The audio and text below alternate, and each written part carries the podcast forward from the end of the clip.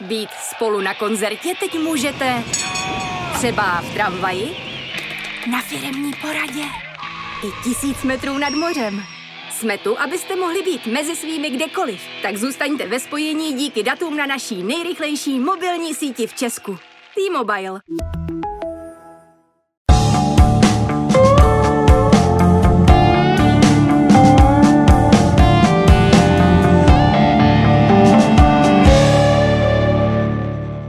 Čas vánoční, čas adventní, ale tlupa šimpanzů v tropickém pavilonu v plzeňské zoo v minulých dnech a týdnech nejspíš truchlila.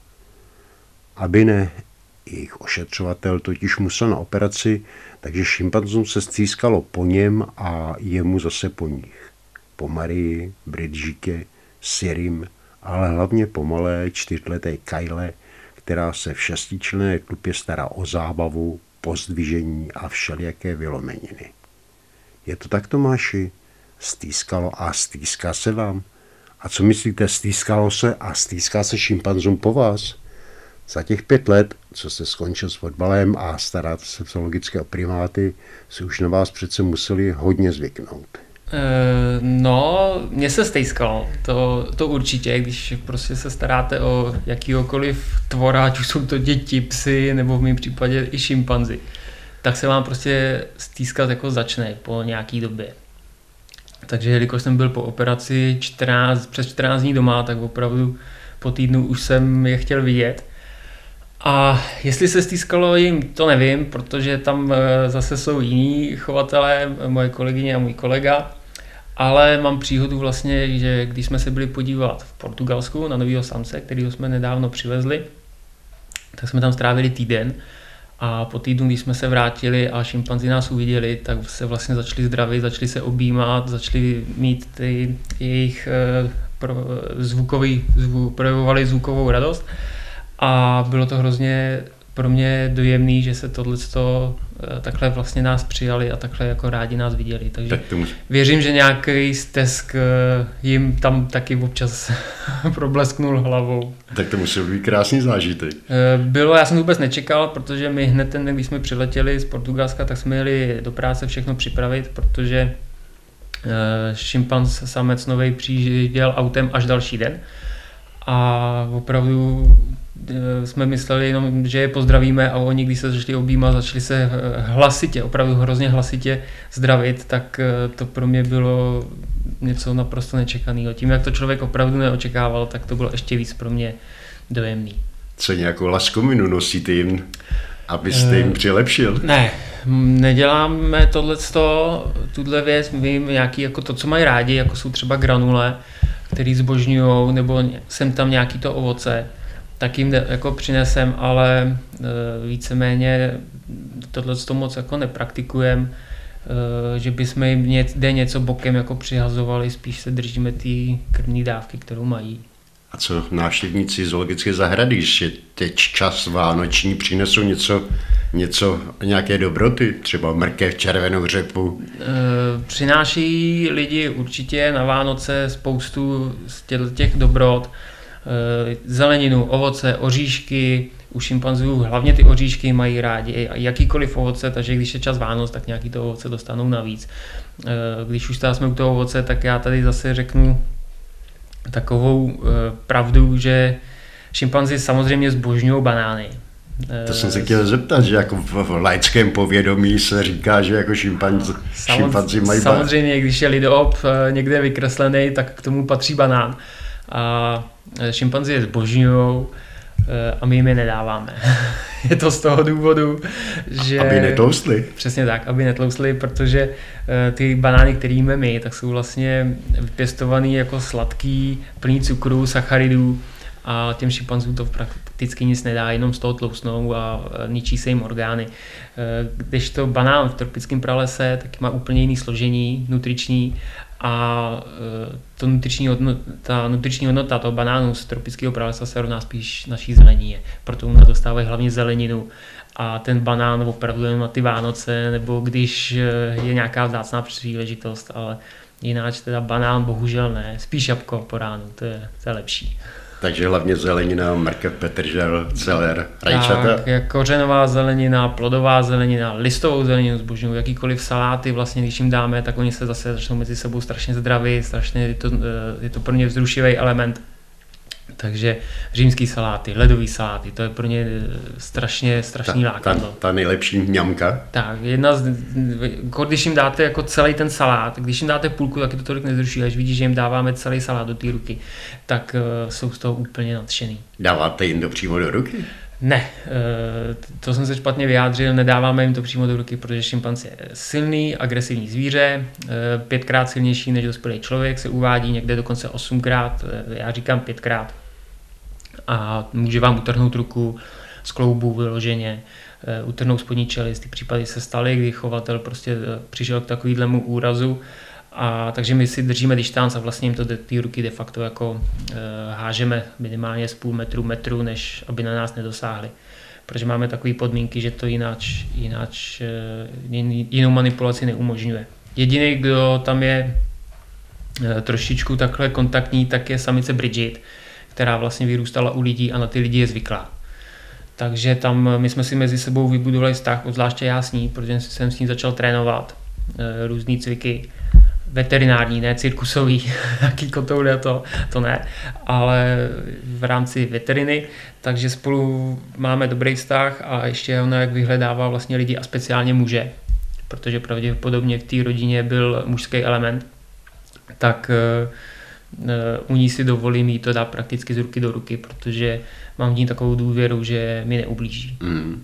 Říkáte speciální veterinární cviky, co to je? Eh, je to jednoduchý, učíme je vlastně, by otevřeli tlamu, ukázali nám zuby, aby jsme jim mohli spočítat eh, všechny zuby, nebo, nebo spočítat, jestli tam není někde nějaký kas, jestli to nevypadá eh, někde špatně, aby nám ukázali břicho, aby nám ukázali záda, zase protože se šimpanzi často perou, tak jestli nemají nějaké zranění, ukážou nám nohu, a když potom pokročíme dál, tak tam máme třeba samici, která si nechá fonendoskopem poslechnout srdce. Eh, u Bridži jsme právě zkoušeli i sonografii, protože měla problém s bříškem, kdy eh, začala trpět plynatostí, tak jsme, než aby jsme ji zbytečně uspávali, což je velice stresový pro ty zvířata a šimpanze jinak čím způsobem nevyšetříte, tak jsme udělali sonografii. Eh, Bridget si normálně nechala bříško pomat za tím gelem a sonem jsme jí zjišťovali vlastně bříško, jestli tam není někde nějaký, nějaký parazit nebo nějaký jiný problém.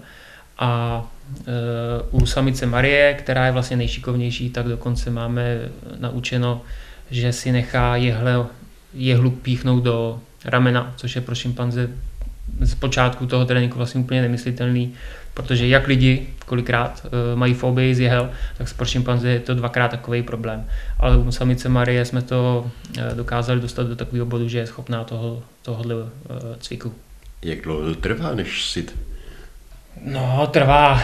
Přivykne tak, a je ochotná to, to absolvovat. Ne, u každého šimpanze to jde a není to ani jako vhodný, aby ten šimpanz každý tohle uměl. Prostě pokud někdo na to nemá vlohy, tak nemá cenu do toho tlačit, protože pak je to kontraproduktivní. A trvá to třeba e, několik let, opravdu, že ten trénink e, postupuje pomalu a zase je to o té důvěře toho zvířete, že ve chvíli, kdy ho píchnete poprvé tou jehlou, tak aby to zvíře vám důvěřovalo natolik, že mu nechcete ublížit a e, vy můžete vykonat to, co potřebujete, protože vlastně z odběru krve můžete zjistit spoustu užitečných informací. Jak dlouho se takováhle důvěra mezi chovatelem a šimpanzem buduje? No, zase to trvá nějakou dobu. Vlastně Bridget u nás byla víceméně půl roku nebo rok, než jsme nějaký trénink začali, kdy opravdu, aby jsme si na sebe zvykli a, a nějakou, nějaký základní vztah eh, mezi sebou vybudovali. No a pak v rámci toho tréninku to zase trvalo půl roku, rok, ale tím, že ona vlastně byla s tou tlupou netolik fungovala a spíš tíhla k těm lidem, tak u té Bridgetky to bylo o maličko snažší. Hmm. Když jsme se bavili o potravě, mm-hmm. šimpanzi nejsou jen čistě vegetariáni, takže dostanou, dostanou čas od času něco masitého, třeba kuřátko. E, dostávají kuře jednou týdně a jednou týdně dostávají hovězí maso. A potom eh, vlastně ono je to v těch granulích speciálních, tak tam je obsažená složka karnivorní, takže hlavně v těch granulích. No. a v přírodě vlastně si loví jiný primáty, loví malý antilopy, loví štětkouny, takže u nás mají teda buď hovězí, anebo kuřecí maso jednou týdně. Takže na štědrý den, den třeba dostanou kousek kuřátka? E, to je neděle, takže to mají vlastně granule. To budou mít granule, máme vlastně jídelníček daný na každý den. Takže budou mít e, granule e, a určitě se budou zase zdravit, protože ty granule zbožňují. Jak takový jídelníček šimpanzů vypadá? No, krmíme je vlastně šestkrát denně. Někdy sedmkrát, když to vyjde. Což když si vezmete, že v práci trávíte 8,5 hodiny, tak pořád chodíte k šimpanzům krmit. A krmíme je vlastně ráno stánovou jablíčko, kdy to je vlastně jediný ovoce za ten den. A pak je to opravdu základ zelenina, 2,5 kg zeleniny. Prostě červená řepa, mrkev, petržel, celer, na cokoliv si v podstatě vzpomenete. Ohromně zbožňují cibuli, což e, lidi často překvapí, že cibule, kterou jako lidi moc jako nemusí, že jo, syrovou, tak oni ji strašně zbožňují, jak je asi ta, výraz, ta chuť tak výrazná, že ji prostě jako mají rádi.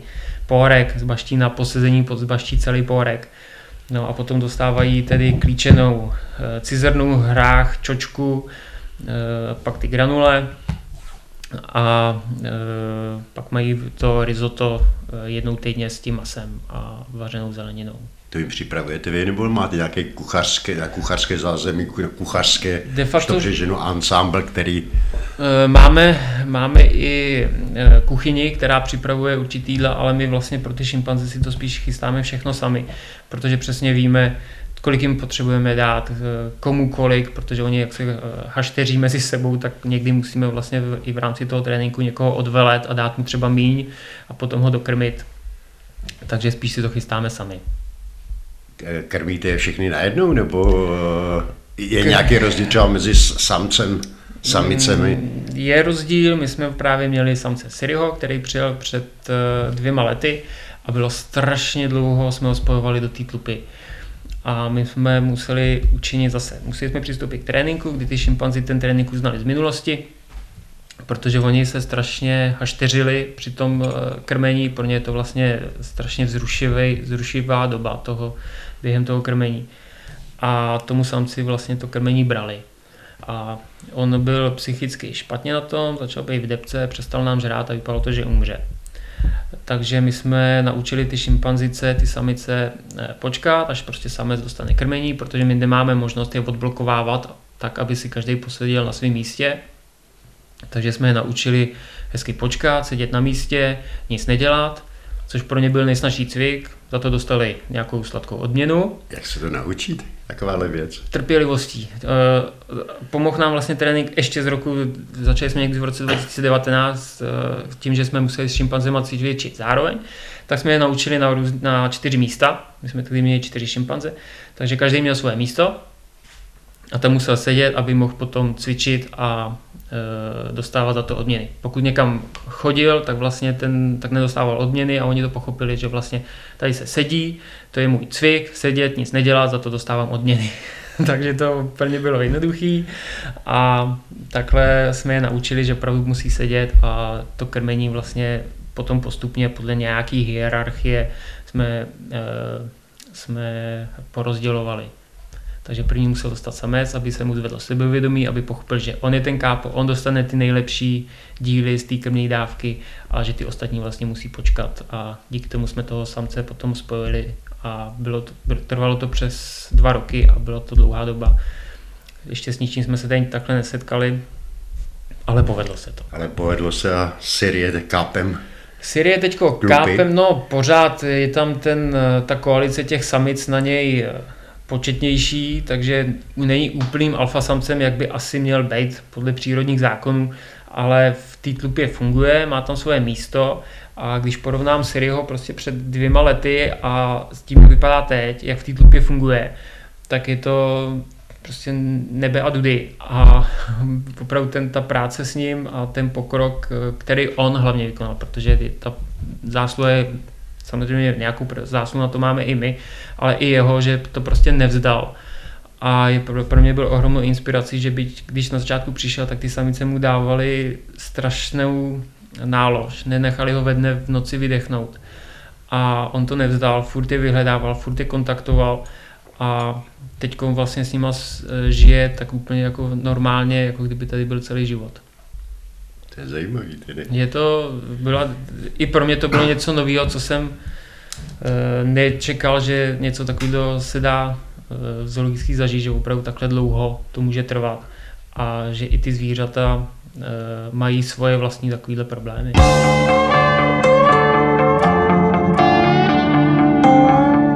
Máš, já když jsem procházel archiv, našel jsem tam povídání o tom, že v dobách, kdy vás ještě živil fotbal a hrál jste za plzeňskou Viktorku, takže jste pravidelně chodíval na štědrý den do zoologické, eh, do zoologické zahrady. Bylo to tehdy jako fotbalové PR, nebo jste k zvířatům táhnul? Ne, ne, ne. A tíhnul to... od, od, od ono... samého začátku, začátku.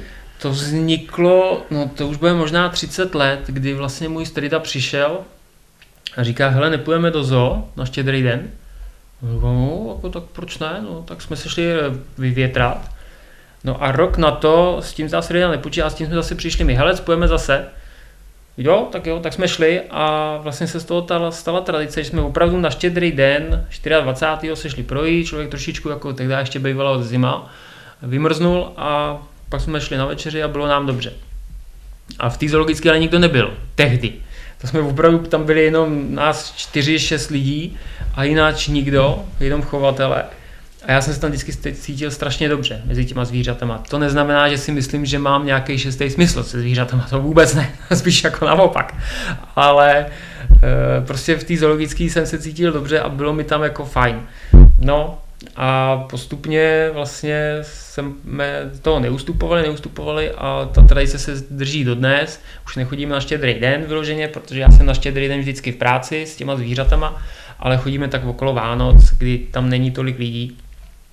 A jo, možná to byla nějaká předzvěst, možná kvůli tomu, že jsem se tam cítil dobře, tak jsem potom eh, po té kariéře fotbalové opravdu tíhnul těm zvířatům. No. A já ještě říkám, eh, já jsem to začínal říkat jako vtip, že když jsem končil kariéru, tak jako jsem si řekl, lidí už bylo dost, už stačilo, je čas na zvířata. No a čím díl jsem byl v té zoologické, tak jsem si uvědomil, že už to takový for není, ale že to je pravda, že opravdu jako těch lidí jsem měl v uvozovkách plný zuby a spíš mě to táhlo k těm zvířatům. Takže když jste se ocitl na životní křižovatce, takže šlo o celkem logickou volbu. Jo, asi, asi jo. Já jsem samozřejmě, že to nebylo spontánní, že ze dne na den, že bych se jeden den probudil a řekl jsem si, já, já musím ke zvířatům. Ale ten plán ve mně jako nějakou dobu věze, já jsem to zvažoval. No a pak jsem si našel rekvalifikaci na chov exotických zvířat. Prošel jsem si rekvalifikací a Eh, během toho už byla vlastně možnost nastoupit zoologický, tak jsem nastoupil a řekl jsem, zkusím to, uvidím. No. Tak jsem tam 6 let, tak zatím, zatím mě to drží. Říká v další epizodě pořadu Kopačky na hřebíku Tomáš Krbeček, někdejší fotbalista plzeňské Viktorie, ale také Ústí, Liberce, slovenského Ružomberku či třeba Příbramy. To všechno jsou totiž štace, kam odcházel z Plzně na hostování či kam přestupoval – aby se do Viktorky zase vracel a šel o kus dál. Naposledy třeba do německého Hofu a Bogenu, kde si s bráchou Lukášem ještě o něco prodloužili fotbalovou kariéru. Tomáš a Lukáš jsou totiž dvojčata a z fotbalové rodiny k tomu, takže bylo celkem logické, že i je čekala fotbalová dráha. Vždyť jejich táta Jiří účinkoval ligové scéně celé desetiletí hájil bránu Chebu, Zlína, Banské Bystrice i Třevarského klubu Škoda Xanty. A když skončil s aktivní kariérou, vydal se na trenérskou dráhu v tuzemsku i v arabském světě. Tomáši, vás něco podobného nelákalo? Opravdu jste měl lidí až tak dost, že jste chtěl z fotbalu na pořád zmizet?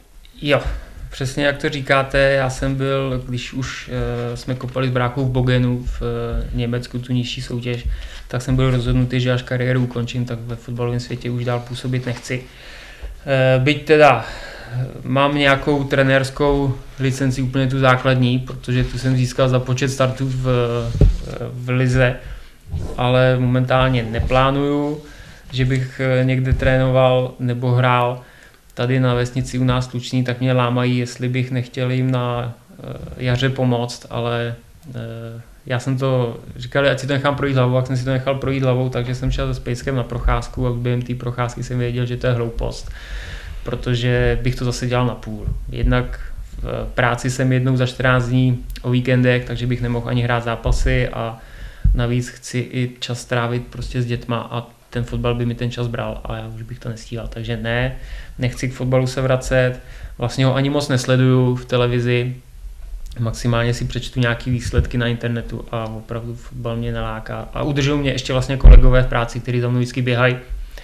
A referují, referují, jak hrála Plzeň, jak hrála Sparta, že hrál Národák, se kolikrát dozvím opravdu, až když je po srazu eh, reprezentace, takže to moc tomu nedávám. Spíš sleduju americký fotbal, ten mě baví víc. Mm. To mhm. mám ryze jako prostě fanoušek, nadšenec, když to do toho fotbalu, jak člověk dřív viděl a má tam nějakou pořád uh, zpětnou vazbu, tak um, už mě to opravdu neláká. Ale ten americký fotbal, ten je fajn. Takže ani na Viktorku nechodíte? Uh, s Malým jsme párkrát byli, zase když ho baví fotbal, tak uh, nemůžu, nebo nech, nechci ani uh, mu to úplně odepřít, že tatínek prostě ho fotbal nebaví, tak uh, že tam s ním nepůjde, takže párkrát jsme byli a párkrát ještě určitě půjdem. no, ale že bych já si řekl, hele, tyjo, fotbal dneska hraje tady Plzeň s uh, Budějovicema, se Spartou, to by mohl být dobrý zápas, já se budu podívat, to už opravdu ne. To už je mimo mě, já žiju prostě teď jiný, jiný život a fotbal, fotbal už ne. Mám prostě jiný vzory, no. Tak jako jsem, když jsem hrával fotbal, tak mě bavil Messi, Ronaldo, bavili mě v české lize Marek Matějovský a tyhle hráči. Tak teď prostě je pro mě vzor Jane Goodolová, Petr Horký, Diane Fosejová a dá mi to víc, než, eh, než prostě se držet skálopevně fotbalu, který prostě pominul. Přišel jste na, na jinou kolej a jste evidentně, evidentně spokojený a šťastný. Přesně tak, jsem spokojený. Ta práce, já vím, že s tím nezachráníme planetu, prací se šimpanzema v zoologické a záchranou eh, poddruhu šimpanze, ale pro mě to, ta práce s těma zvířatama má nějaký smysl, něčím mě naplňuje a pro mě to je asi důležitý, abych jako dál mohl takhle fungovat. Tak jako, jako mě dřív naplňoval nějakým způsobem fotbal, tak teď mě naplňuje takhle práce se šimpanzema, takže pro mě to, pro můj život je to asi dostačující, že ta práce pro mě má nějaký smysl, já v tom určitě smysl vidím a e, to mě vlastně naplňuje spokojeností. Co táta, jak to zkousává? Vy zoologické bráchou počítače, nebo jak jste říkal, kancelářská krysa. No, eh, já nevím, jak to, no, myslím si, že je rád, že se živíme tím, co nás baví. Že vlastně mu to asi nějak žíly netrhá, že jsme zmizeli z fotbalu. A je rád za to, že opravdu jsme si našli každý práci, která nás eh, de facto naplňuje. Eh, já teďko jsem dělal i přednášky nějaký, to když bych řekl Peťovi Švancarovi, že přednáším před lidma, mám přednášky, tak by asi mi nevěřil, protože ví, jaký jsem byl introvert v kabině. A e, baví mě to, naplňuje mě to. Vždycky, když máme shledání e, chovatelů jednou za rok, tak připravujeme přednášky a baví mě před těma lidma mluvit, podělit se o ty zkušenosti. Teď jsem měl přednášky u nás e, v malého škole, co dělá tatínek, takže jsem tam dvě hodiny povídal o své práci, přičemž hodina a půl byla o eh, šimpanzech a půl hodiny bylo o fotbale. A o tom fotbale opravdu já nemám co povídat moc, protože já jsem nikdy velký fotbal nehrál, já jsem vždycky kopal jenom v takových provinčních klubech. Z Plzní jsme tehdy eh, se buď zachraňovali, nebo jsme postoupili, takže ty, o titul se tam nehrálo. A já jsem zjistil, že vlastně ten fotbal opravdu takhle zpětně mě moc zajímavý není.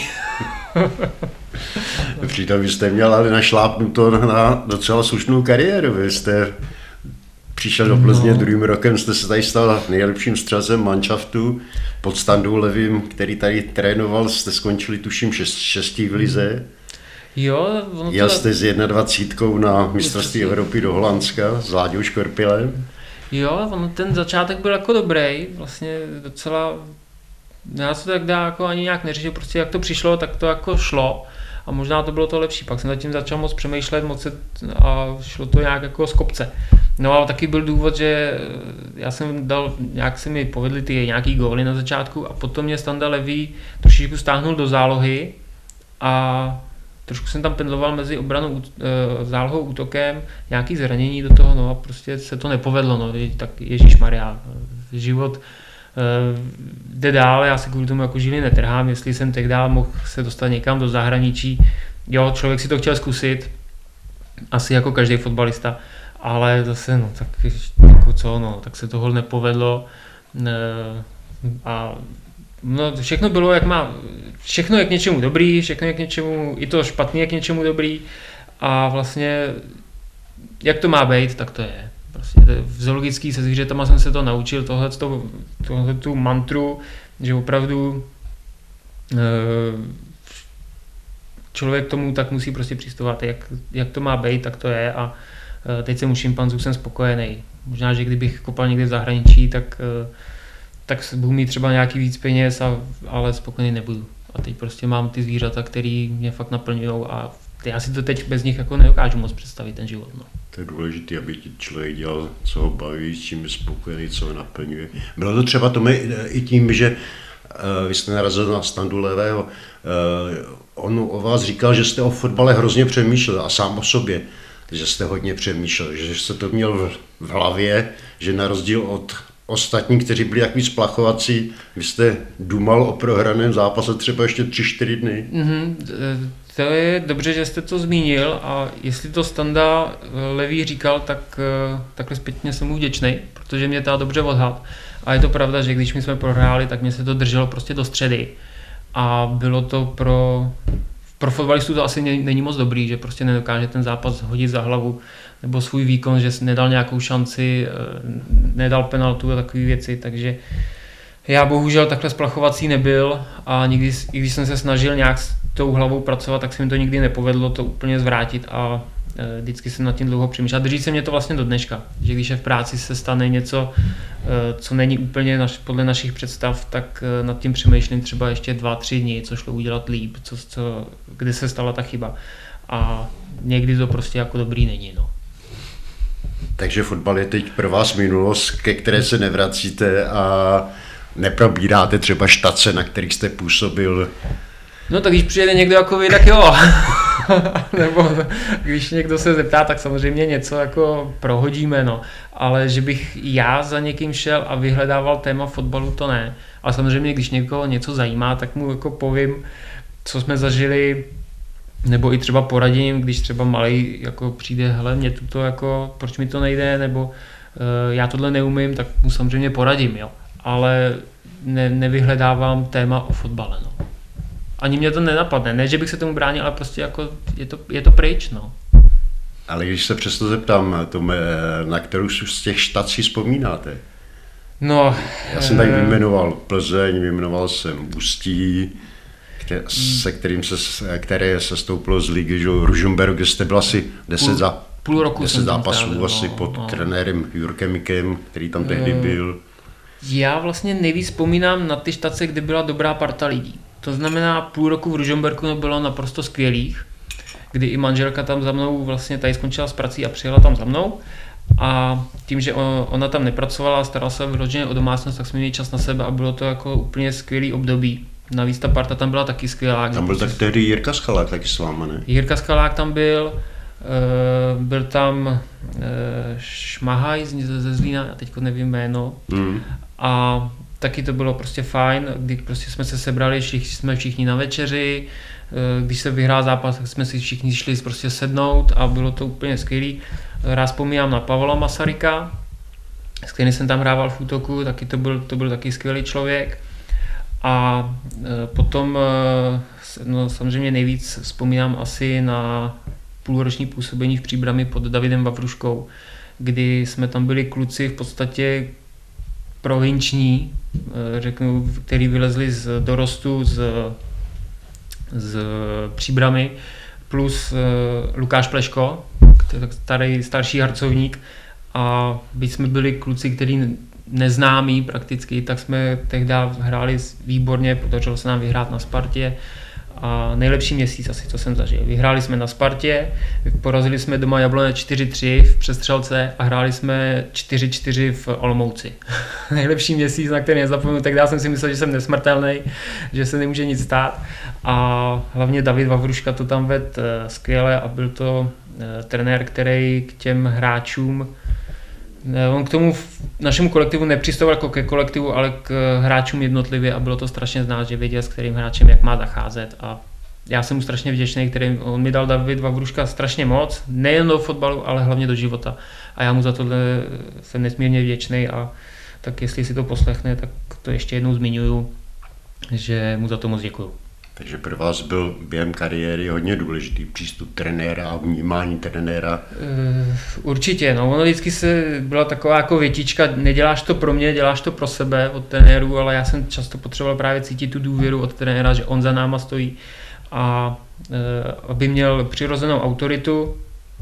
A když, to ne, když tohle vlastně neměl, tak to vlastně nikdy nefungovalo ať už to byl kdokoliv, tak eh, David Vavruška tohle měl a my jsme, za, my jsme bojovali za něj, on bojoval za nás a tehdy to fakt jako prostě fungovalo naprosto skvěle. Takže třeba v takové fotbalové 21, kdy byl trenérem Láďa Škorpil, takový své ráz se svými bonmoty a se svým přístupem. Eh, já jsem vlastně zažil trenéra Škorpila jenom na tom eh, mistrovství Evropy, ne nějakou delší štaci. V chvilku jsme se pak potkali vlastně ještě v Liberci. A taky prostě tam byla nějaká, nějaký charisma, který jako fungovalo a ty hráči za trenérem, trenérem šli.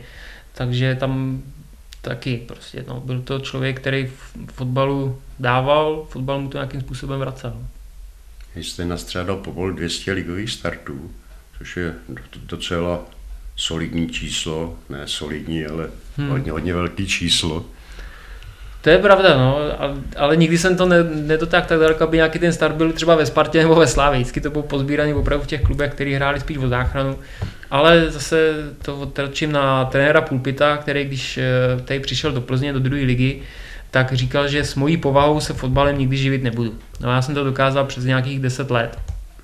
Takže e, tahle predikce se trenéru Pulpitovi nevyvedla a mně se teda povedlo se tím fotbalem živit. No, ne vždycky to byla radost, někdy to opravdu bylo trápení, ale e, fotbal mě tehdy nějakým způsobem, říkám, nějakým způsobem mě bavil a nelituju toho, že jsem ten fotbal hrál.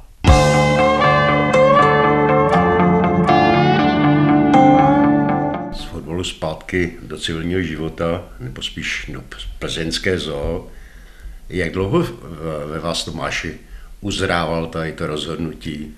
Udělám si rekvalifikaci, udělám si kurz, začnu se zajímat o něco jiného než fotbal? No nějaký, no asi rok to trvalo, no. Kdy opravdu ta myšlenka přišla, jsem si říkal, čím by se chtěl živit, teda když ten fotbal jako e, pomine, tak jsem říkal, no ty zvířata, protože jsem tehdy měl nemocného psa, tak mě to ta, ještě taky jakoby ponouklo. Takže jsem přemýšlel něco s, se psama, že bych se živil a pak jsem to rozšířil na e, zvířata obecně. Takže rok to asi trvalo no, a ta rekvalifikace tím, že jsem ji potom jeden večer našel, tak to de facto rozsekla. No. Udělat si rekvalifikační kurz toho představuje tvrdý začátek, ale co, co dál, co vás přivedlo, přivedlo zrovna do plzeňské zoo? Vaše předchozí návštěvy, to, že jste tam chodil pravidelně, to, že vás tam táhlo, lákalo, že se to tam mm, no, no, znal asi, jako návštěvník? Asi jo, asi jo, opravdu tím, že jsme tam eh, chodívali takhle a já jsem se tam v tom prostředí cítil dobře, tak jsem říkal, to by bylo fajn tady jako dělat vlastně s těma zvířatama.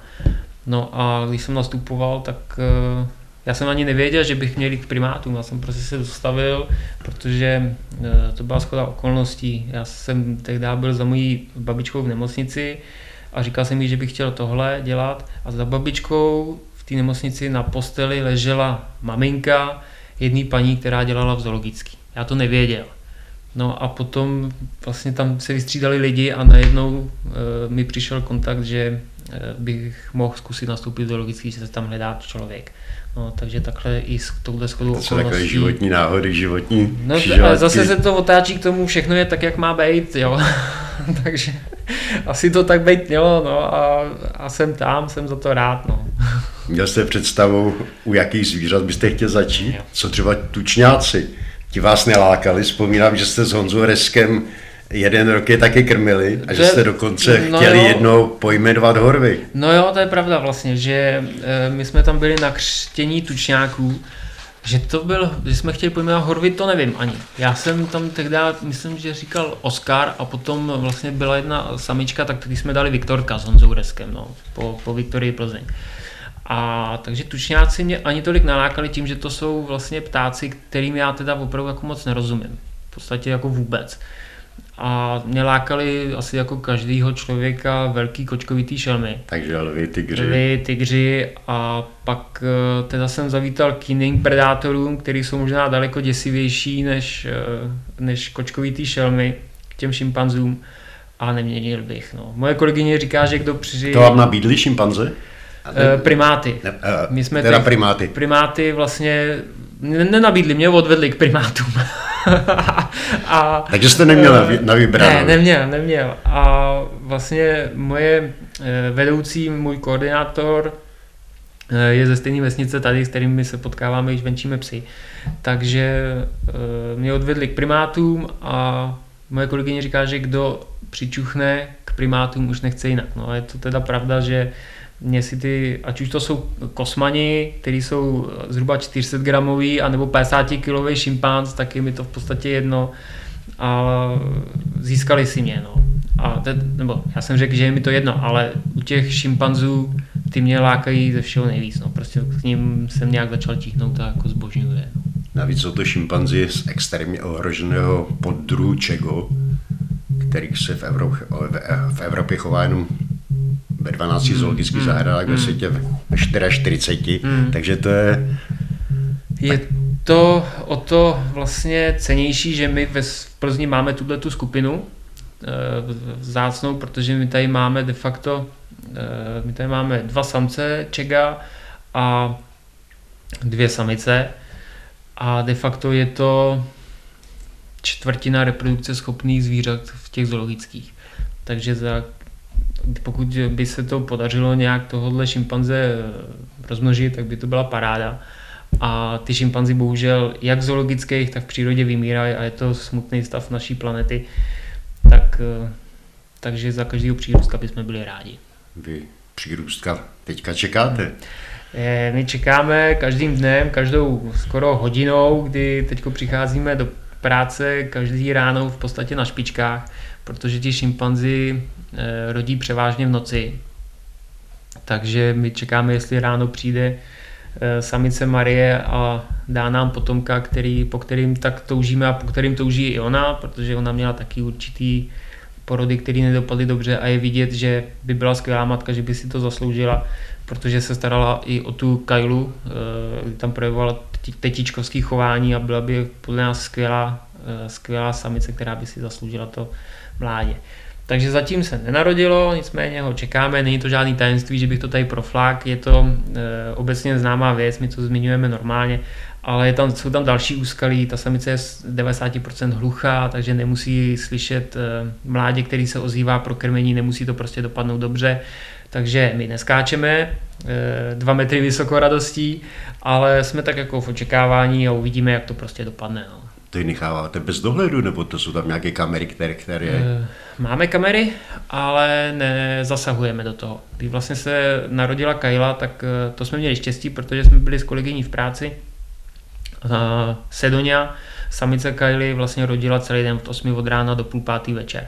A my jsme do toho nějak nezasahovali, maximálně jsme tam rychle hodili krmení, aby se ostatní mohli nažrat a jinak jsme do toho opravdu, jak jsme to pozorovali zpovzdálí, a e, nechali jsme to vlastně na přírodě. No. A dopadlo to dobře, tak doufáme, že letos, snad to bude ještě letos, e, to dopadne úplně stejně. No. On chov šimpanzů má svá specifika, zatímco dřív se chovali v párech, tak teď se cho, cho, je trend, že se chovají, chovají v klubě. Přesně tak. Kolik jich v klubě máte, Tomáši, vůbec? E, my máme čtyři dospělé samice, jedno mládě kajlu a jednoho samce, který je teď s našima samicema pokupě, plus máme ještě jednoho samce, který jsme dovezli z Portugalska, který čeká na začlenění, až bude zdravotně v pořádku. až mu uběhne karanténa. Takže jich máme sedm, čekáme osmýho a ta tlupa vlastně už eh, v tom osmičleném skupení připomíná vlastně tlupu jakoby z, i z přírody. No. Takže je to divoký, občas tam bývá hodně živo, hodně drsno, a, ale zase ta tupa potom jako funguje, no, než mít prostě dva šimpanze v páru, tak eh, je to lepší mít opravdu takhle, mít tu nějakou hierarchii a ten trend je takový, takže proto se to dělá. Vy jste říkal v případě Syriho, že bylo obtížné, aby se zaradil hmm. do tlupy. Teď jste dovezli nového hmm. šimpanze, šimpanze z Portugalska. Jaká to bude práce? No, a jak se na ní těšíte? Uh, tak na jednu stranu se těšíme, ale ta práce už probíhá, že jo, tím, že se tam jako nějakým způsobem ho si na nás přivyká, protože s ním je to snad ještě složitější než se Sirim. Siri byl hodný, submisivní samec, kdežto Jumbo je samec ve vývinu, je mu 9 let, správně by měl zůstat v tupě ve svý původní v rodinný ještě dva roky, ale bohužel tam došlo k úmrtí rodičů a on zůstal jenom se svojí sestrou tak se přistoupilo k tomu, že e, půjde do jiný tlupy. A jak je devítiletý a je to vlastně v nám, když to připodobním, zhruba puberták, tak neví moc, co se sebou, co se to děje.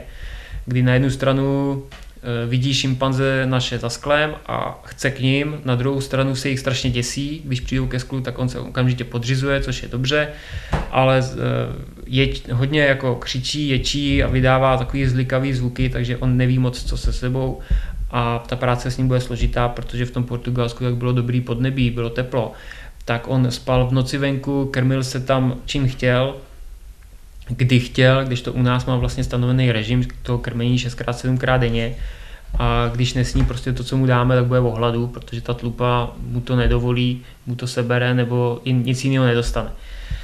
Takže s ním ta práce bude zase složitá. My jsme si mysleli, že když přijel Siri, že už nic horšího, nic těžšího být nemůže, ale vypadá to, že s Jumbem si užijeme zase, zase a bude to práce jiná, bude zase náročná a e, bude to zase velká výzva, aby ale to fungovalo. Těš, těšíte se na tuto výzvu? No, na jednu stranu se toho těším, na druhou stranu se toho bojím, protože opravdu, když jsou dva samci ve skupině, tak může dojít k fatálním věcem.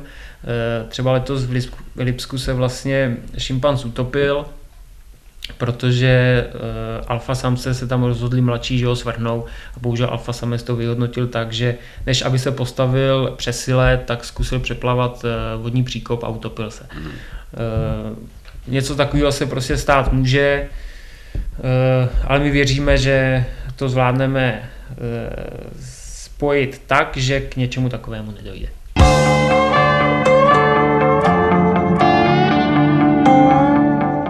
Jste mluvil o, importu z Portugalska, jak se vůbec plzeňské zoo dostanete k šimpanzovi v Portugalsku z nějakého mezinárodního registru? Mm, všechno má pod palcem koordinátor pro, chov evropský, pro evropský chov šimpanzů, který vlastně doporučuje případné spojení eh, do těch tlup, protože, eh, jak už jsme tady říkali, tak je snaha mít opravdu tu tlupu přirozenou, to znamená mít víc sanců v tlupě, a e, odstranit ty neduhy minulosti, kdy se vlastně to chovalo po vzoru goril, jeden samec s nějakým harémem, což je vlastně špatně. Takže z těch zoologických zahrad, který mají neúplně třeba vyhovující podmínky nebo uh, samce, uh, který jsou tam sami, tak se snaží dát koordinátor k sobě, aby ty tlupy byly, byly co nejpřirozenější. Vy mluvíte úplně jako kniha. Mm-hmm. Jak dlouho vám trvalo, než jste se vůbec do toho eh, všech, všech eh, věcí kolem eh, chovu šimpanzů no. ponořil a navnímal je, načet je, naučil se. No trvalo to, trvalo to, pár let to trvalo, dva, tři roky, naštěstí teda jsem zjistil, koho od koho mám informace nasávat. Je to jednak moje kolegyně, která tam, kolegyně Monika, který, která tam je 21 let už a o těch šimpanzech ví první, poslední. Eh, má ohromný cítění pro ty zvířata a na, ještě tam byl vlastně kolega, který je momentálně v Praze, Vojta Smolík, který eh, je študovaný, ví, má neskutečné věci načteno a na cokoliv jsem se ho zeptal, tak on prostě věděl, měl odpověď. Takže od těchto dvou jsem toho se snažil načerpat, co šlo, plus samozřejmě mě ta práce natolik pohltila, že jakoukoliv literaturu, jakýkoliv dokumenty, tak jsem do sebe spal, hltal, a e, snažil jsem se o těch šimpanzech dozvědět e, první, poslední a pořád hlavně se tomu učím. Pořád e, ta práce jako nekončí, že člověk si dozvídá v podstatě každý den něco nového, ať je to krvná dávka, ať je to zacházení s těma šimpanzema, ať je to trénink, ať je to prostě přirozený fungování v té skupině, nebo různý náznaky těla, šim, řeč těla šimpanzů. Takže ta práce jako nikdy nekončí a pokud nechcete usnout na vavřínech, tak vás to vlastně ani nenechá. No. A já říkám, že pohodlnost je nepřítel pokroku, takže nebyt pohodlný, ale pořád se pídit po něčem novém. No. A mě to prostě baví, takže já to mám tohle tom jednodušší. K tomu stáže, přednášky, návštěvy zoologických zahrad v Evropě? No, no tak samozřejmě, že eh, být zaprděný někde v jedné zoologické zahradě, tak vám to moc rozhledu nedá. Takže když prostě je příležitost jet se podívat do jiné zoologické zahrady, tak jedu, ať už osobně nebo v rámci nějaké služební cesty. A e, když jsme jeli do, pro Jamba do Portugalska, tak je to důležité i pro to zvíře, že vlastně když se bude stěhovat, tak aby si už dopředu zvyklo, že my nejsme nějaký nepřítel, ale aby věděl, že prostě my tady budeme nadále po tom jeho transportu, takže si tam třeba týden na nás jako zvykal, aby věděl, jo, vás znám, vy jste ty, který jste u mě byli týden a týden jste mi tam oxidovali okolo, jo, jo. okolo výběhu. Eh, když se zeptám ještě takhle, jaký vůbec jsou šimpanzi? Marek Ždánský, který stoupil do podvědomí lidí, když se pražské zoo mm-hmm. staral o, o gorily a zachránil skokem do vodního příkopu topící se malou moju, říkával, že šimpanzi jsou choleričtí, mm. že se nechají snadno vyvést míry a jednají v afektu. No, no, tak to tak nějak jako sedí, no. Oni jsou, eh, oni mají dvě stránky. Oni jsou strašně empatický, jsou strašně starostliví o svoje mláďata, eh, jsou, se samice dokážou starat eh, lásky, lásky plně, prostě kam se jako, my bychom si z nich kolikrát měli vzít příklad, že jsou opravdu ty mláďata brání za každou cenu, za, svůj, za cenu vlastního života a lusknutím prstu jsou schopní se otočit do takové agresivity, až to člověku bere dech. Že opravdu jsou nejlítostní, jsou nemilosrdní v těch konfliktech, eh, jsou schopní cíle vědomě zabít, což se dřív přisuzovalo jenom vlastně člověku, ale dneska se ví, že už i šimpanzi dokážou vést eh, malé války, kdy Jane Goodallová právě v Gombe vysledovala, že šimpanzí tlupa cíle vědomě vyvraždila samce z jiné tlupy za účelem získání teritoria, krmení nebo něčeho podobného. Takže v tomhle tom jsou silní, jsou agresivní a když je nějaký konflikt, tak u nich se to prostě řeší hádkou, šarvátkama, bojem a e, jsou jsou potom jako ošklivý zranění. A souvisí to s tím, co říkal Marek, no, že e, opravdu je to agresivní, silný zvíře, který opravdu má tu sílu pětkrát větší než člověk. Takže šimpan běhá po pralese, háže větvema, háže kameny, tím prokazuje svoji sílu a e, po dobrým to u nich moc jako uklidňovat nejde. Jak je uklidňujete v případě, že e, no, neuklid... dojde? Neuklidňujeme, no, necháváme to na nich. Oni samozřejmě, že ta šarvátka u nich trvá e, pět minut, to, někdy to je moc, pět minut, někdy trvá i deset, ale většinou se usmíří sami e, nějakými právě gesty nebo podřízením se a my do toho prostě, a my do toho nemáte ani šanci jak zasáhnout, prostě když máte takovýhle těžký zvíře, tak skočit mezi ně nebo eh, stříkat vodu, to samozřejmě nemá smysl, to zvíře to ani nevnímá, nereaguje na to a prostě to nechat na nich, no, tak jako je to asi to, to nejrozumnější. No. Takže stříkání vodou je takový no, recept, jak je aspoň trochu útlumit. Ne, ne, ne, ne, vůbec ne. To si právě lidi jako myslí, že třeba jako postříkat je vodou, ale to, nikdy jsme to ani neudělali, vlastně nám to nikdy nenapadlo, to je jenom, že to lidi občas zmí, zmínili, tak eh, teď to chci dementovat, protože to opravdu nemá cenu. No. Takže ať si ty šarvátky vyřeší, eh, ať hold se dá někde nějakému třeba zraní dojde, ale oni šimpanzi naštěstí mají dobrou schopnost regenerace, takže jakýkoliv zranění oni si v podstatě vylečí sami. My maximálně vždycky nasadíme antibiotika, aby nedošlo k nějaký infekci. Ale e, zažili jsme právě, vyprávěli kolegové z Ostravy, že měli úraz u samce, kdy v podstatě jeden samec strhnul druhýmu e, kůži na, na, na ústech, kdy opravdu mu vysela, no a za týden on to měl zase zpátky, aniž by nasadili jakýkoliv léky.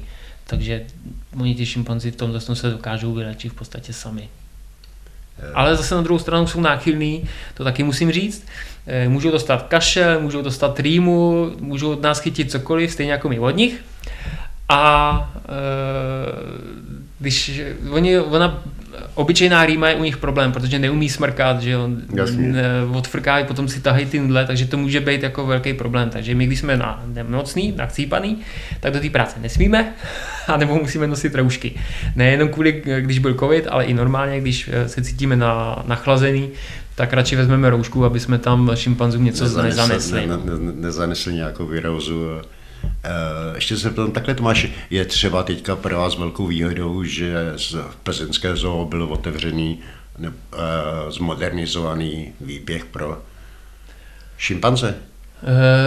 Uh, on, uh, nám de facto z chovatelského hlediska se nic nezměnilo, protože ten výběh zůstal víceméně stejný. On se trošičku zmenšil, protože se rozšířil vodní příkop, šlo hlavně o bezpečnost návštěvníků, kdy prostě s norem od Evropské asociace zoologických zahrad byly daný nějaký rozměry, my jsme je nesplňovali a e, proto se vodní příkop rozšířil, aby hlavně návštěvníci zůstali v bezpečí, jinak pro nás chovatelského hlediska to žádný velký dopad nemělo.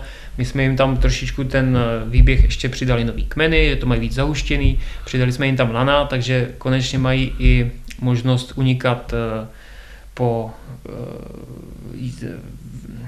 vertikální cestě, protože, jak jsem říkal, šimpanzi se vlastně eh, perou mezi sebou, tak nechceme, aby tam bylo nějaký slepý místo, kam bude šimpanz zahnaný do kouta a vrhne se potom do té vody. Takže proto jsme jim tam zainstalovali lana, že zase jim to umožní případně někudy jinudy utéct. A ten výběh je tedy nový, zrekonstruovaný, a, ale pro nás jako chovatelsky to nemělo velký dopad. Byť samozřejmě pro zoologickou to svoji funkci určitě má. Co třeba hračky, když mluvíte o lanech, co třeba hračky, když jsme narazili na Markež Dánského, tak jsem zrovna nedávno eh, četl nějaký článek, že vymýšlí speciálně pro šimpanze všelijaké hlavolamy, všelijaké hračky. Eh, samozřejmě to taky děláme, eh, ale my Teď už to třeba neděláme tolik tím, že máme tu tlupu takhle početnou, tak oni se dokážou v podstatě zabavit sami, ať už groomingem, ať už nějakou sociální interakcí, ale když třeba je teda špatný počasí, jako je teď, tak jim dá, děláme enrichment, eh, všechno možný schováváme. Eh, to nejjednodušší je, že jim schováte do dřevitý vaty, kterou mají na slaní hnízd, tak jim schováte prostě krmení. Eh, může jít o obyčejný hrášek, který samozřejmě všichni ví, jak je veliký, tak když ho schováte do dřevitý vaty, tak je to pro ně trošičku hledání jehly v kupce sena a je to strašně baví. Eh, takže se zabaví třeba takhle na hodinu a eh, ne, nesedí tam jako pecky a mají nějakou činnost.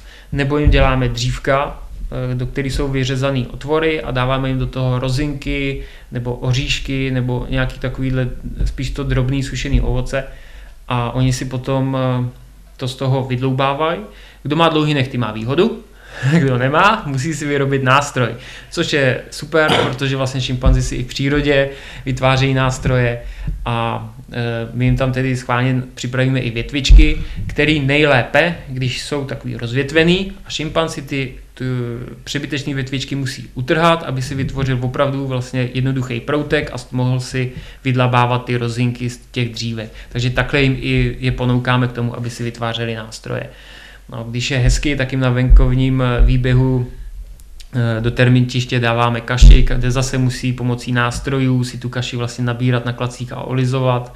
Eh, je to pohanková kaše, není to bramborová kaše, aby nám zase netloustli. A všechny takovéhle možné věci prostě vymýšlíme. Mají zbožňují deky, když dostanou novou deku, tak právě mládě Kajla to si s ní vyhraje celý den, lítá s ní, nechce ji pustit z ruky, takže e, není to tedy přírodní materiál, ale zase eh, pro šimpanze to využití má, oni si potom zastrou do toho hnízda a pochrupkávají si v noci jako miminka. A dokonce vlastně s tou dekou ještě si hrajou na bubáka. To, co děláme my s dětma, že se přikryjeme do deky, pak děláme bubu, když ji ze sebe strhneme, tak přesně tohle to dělají šimpanzi. Máme to natočené na videu a bylo to úplně dojemný, že si takhle právě malá Kajla se Sísou, která je její tetička, tak eh, si takhle hráli a bylo to, bylo to kouzelný. Vypadá, vyprávíte s takovým nadšení, nadšením, že když jste to, tohle líčil dětem, dětem no, ve škole, tak na vás museli oči nechat. Eh, je to tak, že a ono tohle je prostě to, co člověka naplňuje. Když tam prostě necháte kus ze sebe, kdy tam eh, je nějaký problém a jste tam nad rámec pracovní doby, nebo když venku sněží a vy se seberete a jdete jim eh, uřezat vrbové proutky, aby si mohli právě vrbovou kůrku sežvejkat, tak a oni vám to potom vrací tou svojí zpětnou vazbou nebo si takhle hrajou, tak je to, co vás samozřejmě nejvíc naplňuje. Než eh, tam prostě jenom hodit krmení a, a splnit si povinnost, tak to jako denní, co by mě uspokojovalo. Takže když potom vidíte takhle šimpanze si hrát, nebo sám se Sirio, který si hraje s Kylou na babu, hážou tam kotouly, opravdu kotouly jako člověk, tak, tak si musíte smát a říkáte si, jo, to je to, proč jsem tady, no.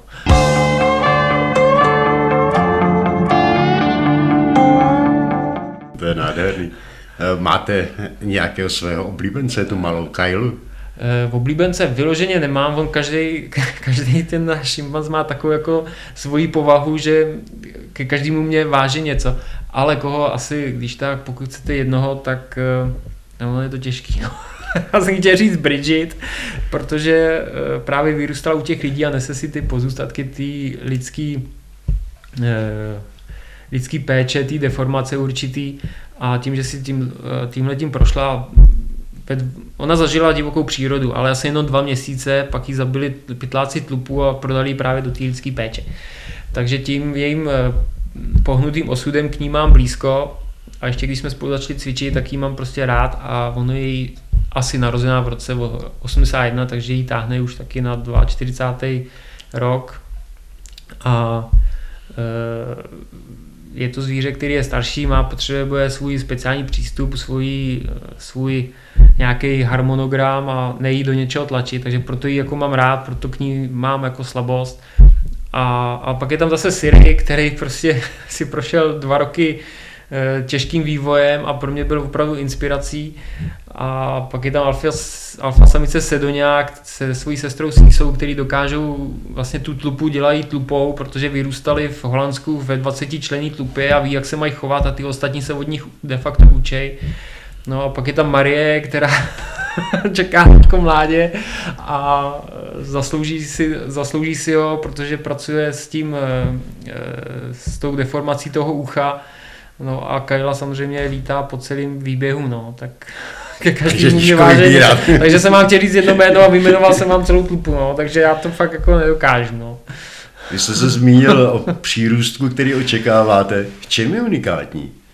Je unikátní tím, že je to, eh, byl by to čistokrevný poddruh šimpanze Čego, kterých je právě málo Eh, který jsou právě snad eh, v zoologických zahradách nějak 33, možná už míň jedinců, kteří jsou reprodukce schopní. Takže eh, v tomhle ohledu by to bylo velice vzácný zvíře, pokud by se ho podařilo odchovat, což se dá říct až po pěti letech, pokud se mládě šimpanze dožije pěti let, tak můžete říct, že jste odchovali mládě. Takže ani Kajla vlastně ještě de facto není odchovaná.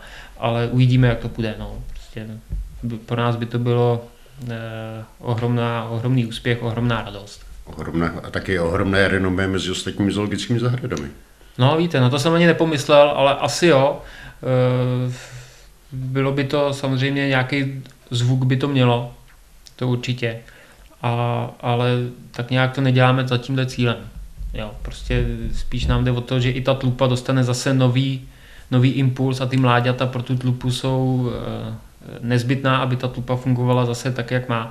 A vlastně, když říká, když jsme se bavili o tom enrichmentu, tak pro tu tlupu je největší enrichment naše Kajla, která vlastně, když se narodila, tak tlupu, tu, tu, tu naší tlupu to enormně pozvedlo a e, najednou začali žít úplně, pro ně to najednou bylo slunce v, na nebíčku a e, máme to zase, když se narodila a teď ji tam opečovávali, tak máme zkušenost, že se sedělo, my jsme tedy měli čtyři šimpanze a všichni čtyři seděli okolo jako 12 měsíčků a opečovávali a byli prostě z ní naprosto unešený. No. Takže počítáme, že eh, by to mohlo být něco podobného i pro tu naší Kailu, která vlastně potřebuje k sobě sourozence a byl by to zase další uh, oživující prvek pro ně. No.